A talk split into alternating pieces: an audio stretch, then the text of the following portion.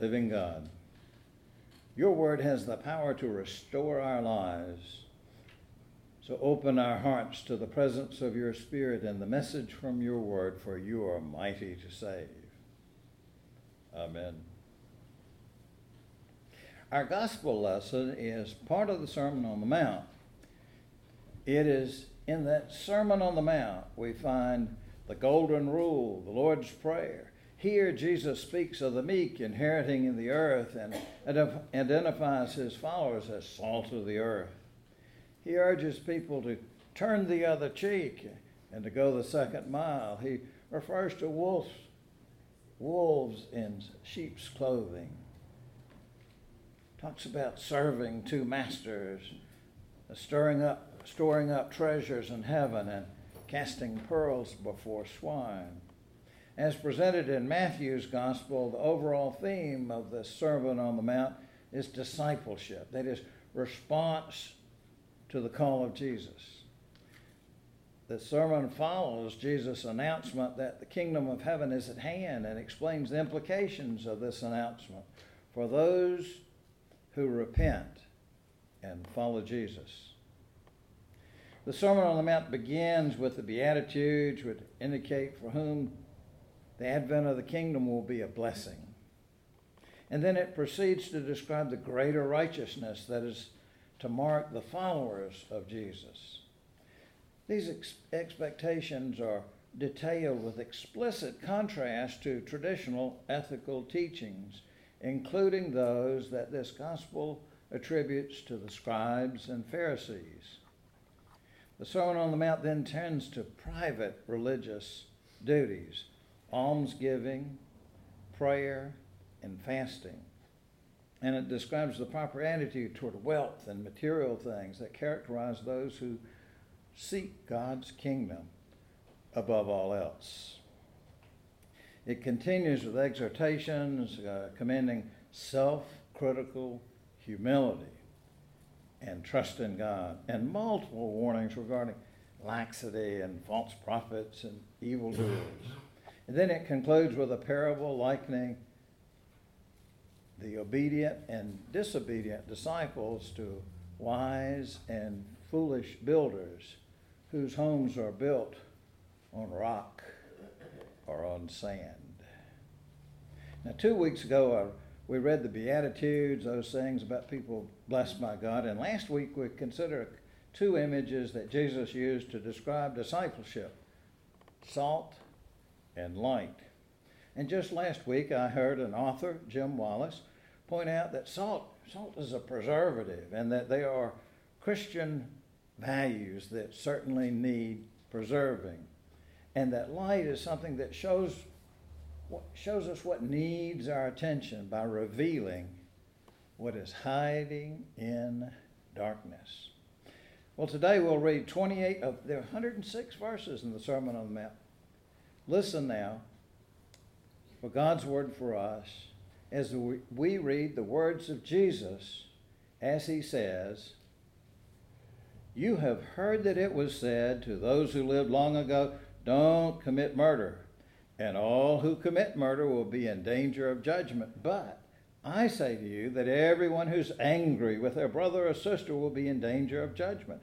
If they say to their brother or sister, You idiot, they will be in danger of being condemned by the governing council. And if they say, You fool, they will be in danger of fiery hell. Therefore, if you bring your gift to the altar and they remember that your brother or sister has something against you, leave your gift at the altar and go.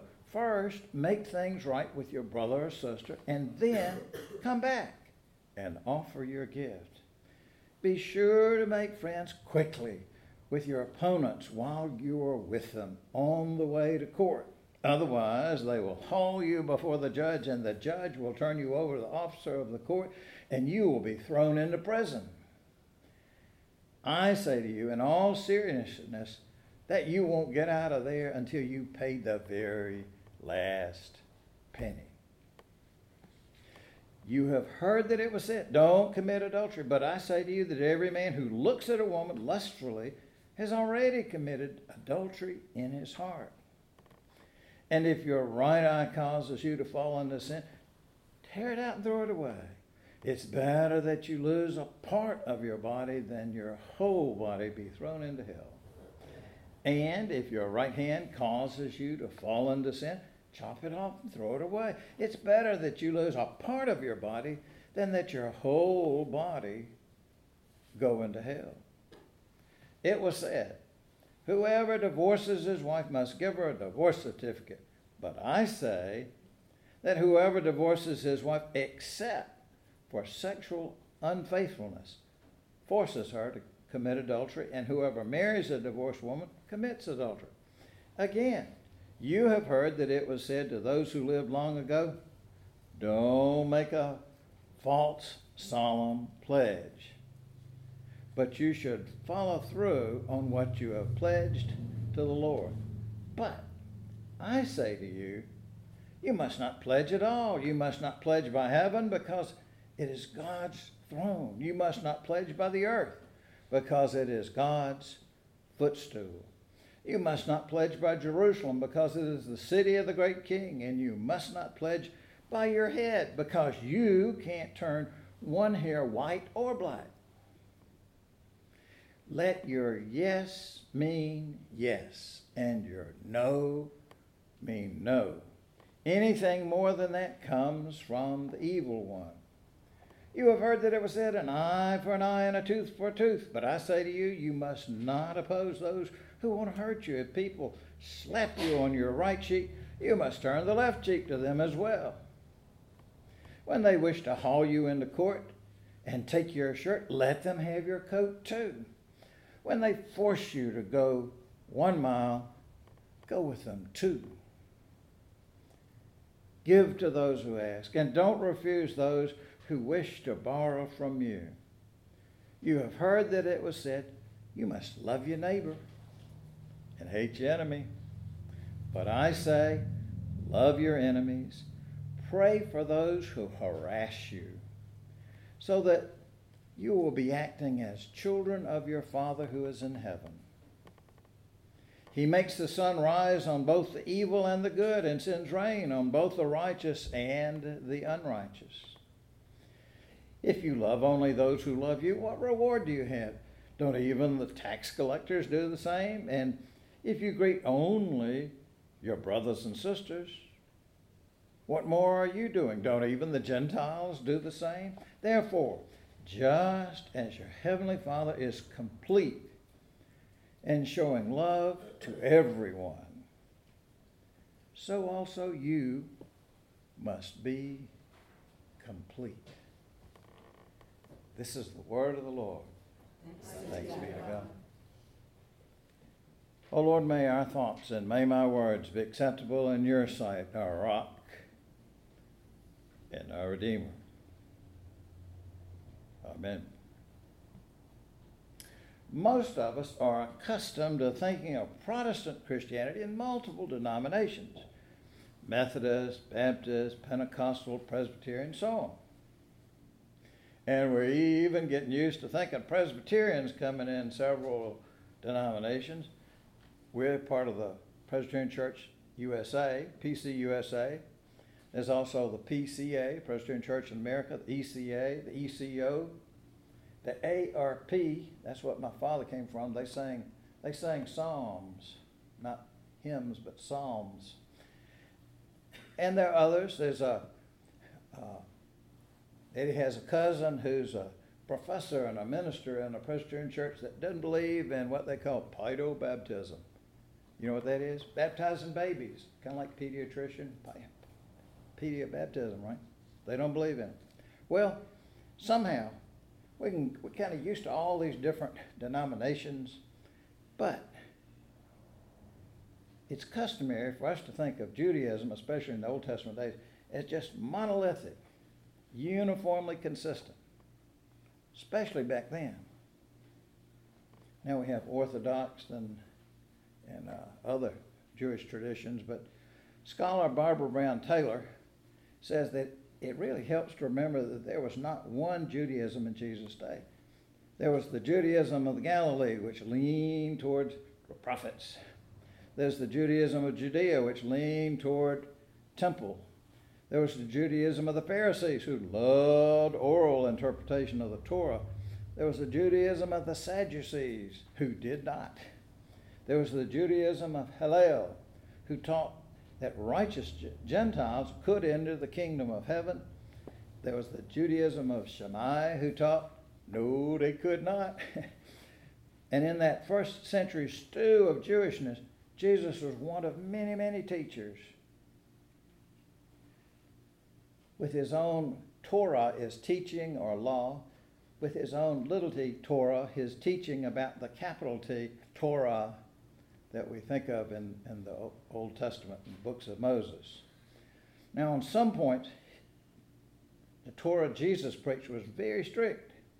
He deepened the prohibition against murder to include anger, and the one against adultery to include lust. He narrowed the ground of divorce into unchastity and basically said that remarriage after divorce is kind of equivalent to sleeping around. Well, the 28 verses we read from the Sermon on the Mount include some of the hardest directions we have from Jesus about being his followers. These six directions that start off, you have heard that it was said, but I say, they're called the six antitheses. And Merriam Webster will tell you that an antithesis is a rhetorical contrast of ideas uh, by means of parallel arrangements of words or clauses or sentences. Well, just for example, action, not words. But Jesus is doing a lot more than rhetorically contrasting ideas in the fifth chapter of Matthew. He's expanding, deepening, enriching commandments that his hearers already know and pretty much followed or tried to. Jesus is calling them and calling us to a closer relationship with God and with God's children. Now, some of these commands, opposing anger and adultery and divorce and oath swearing, retaliation and hating enemies, some of them, some of them need a little more context for us to understand. Just for example, in the 41st verse where it says, When they force you to go one mile, go with them two. That wasn't a matter of Jewish law. That had to do with Roman law. Remember, Israel was an occupied country, occupied by the mighty Roman army. If a Roman centurion got tired of carrying his gear, he could tell you, tote it for a mile. And you had to do it. And you didn't want to know about the, or, you had to do it or else, and you didn't want to know the details on the or else.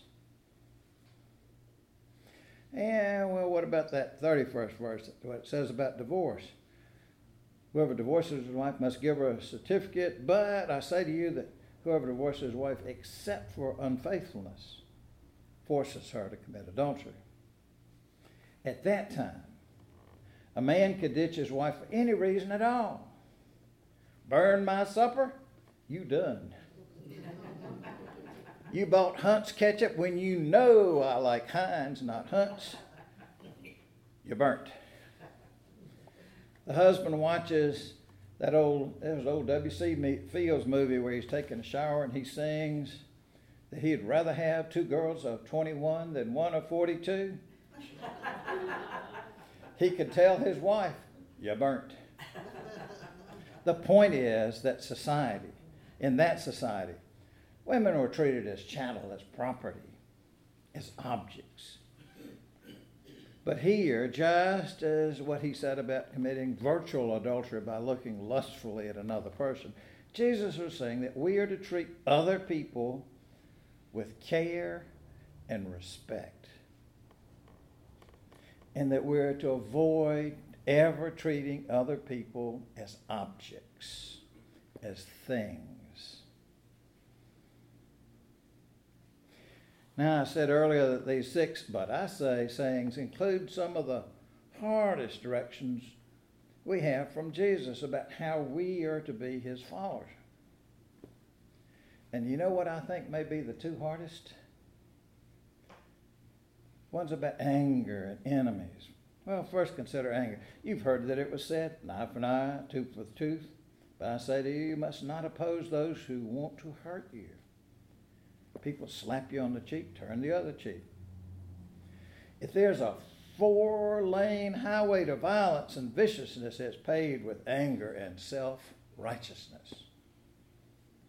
We are most likely to get mad and feel entitled to act out our anger when someone has offended or hurt us or hurt someone we love. When Paul III was playing in the church's uh, middle school basketball league, I once made the mistake of pointing out something to a man who was screaming at every call by the referee that wasn't for his team. Plus, he offered a lot of unsportsmanlike, loud commentary on the play, on these children's playing skills. Now, what I said was, have you noticed that none of the adults here are hollering at the officials or the players? He whipped around and told me to go to a very hot place that most of us are trying to avoid. well, after the game, he kind of excused his rudeness by saying, well, you know, heat of the game. Now, the funny thing was, this man had no child. I asked him, which one's your. Oh, he didn't have any children. he was there just pulling for his church. And the sad thing is, the place where he told me to go to hell was in a church gym. We were at church. Not his church, though. Now, I confess that made me feel, and it still does a little bit, a little more than self righteously offended. Well, I got to feel that way just about half a day, but the next morning we opened up the, co- the News Observer, and the cover story is about how that guy's church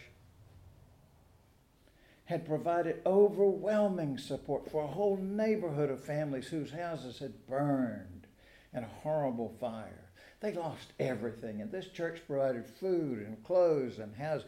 They came to their rescue in a mighty way. Well, I don't know whether that fellow told me where to go. I don't know whether he was part of that, but he was part of the church that did that. So I, couldn't be too righteous about all of that.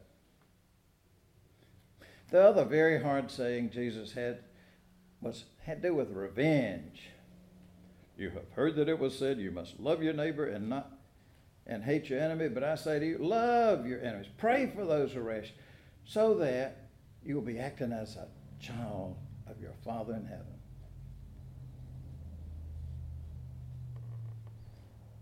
A lot of people have a hard time doing that. There's a fine Presbyterian woman active in the Presbyterian Women's Project who had a meme on Facebook last night said, hold my, the t-shirt said, hold my halo, I'm about to do unto someone as they have done unto me.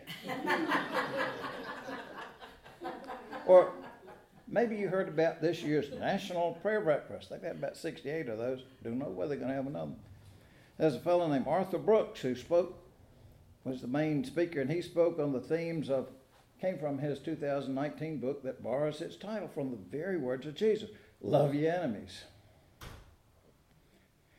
But then the next speaker got up, and before his speech started off saying, Well, Arthur, I don't know if I agree with you on all that. I, I don't know if Arthur's going to like what I have to say. And that second speaker, well,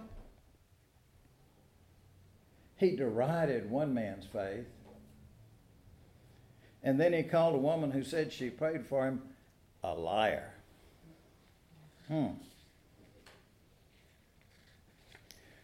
Well, thinking of all of these two sets of three, these six antitheses, what ties them together? You have heard, but I say. What connects them? What connects them is Jesus' intense, relentless, challenging concern about how we treat other people. Friends in Christ, God has forgiven us our sins. In response to this gift of God's amazing grace, you and I, we're called to live with gratitude and follow after the Lord Jesus Christ, who calls us to love God with all our heart and soul and mind and strength, and our neighbors as ourselves. because this is, this is the way of Jesus in whom we find life. Thanks be to God. Love the Lord, choose the good, and hold fast to God so that you may flourish. Now may the wisdom of God, the love of Christ, and the peace of the Holy Spirit shine brightly in your life this day and always. Amen.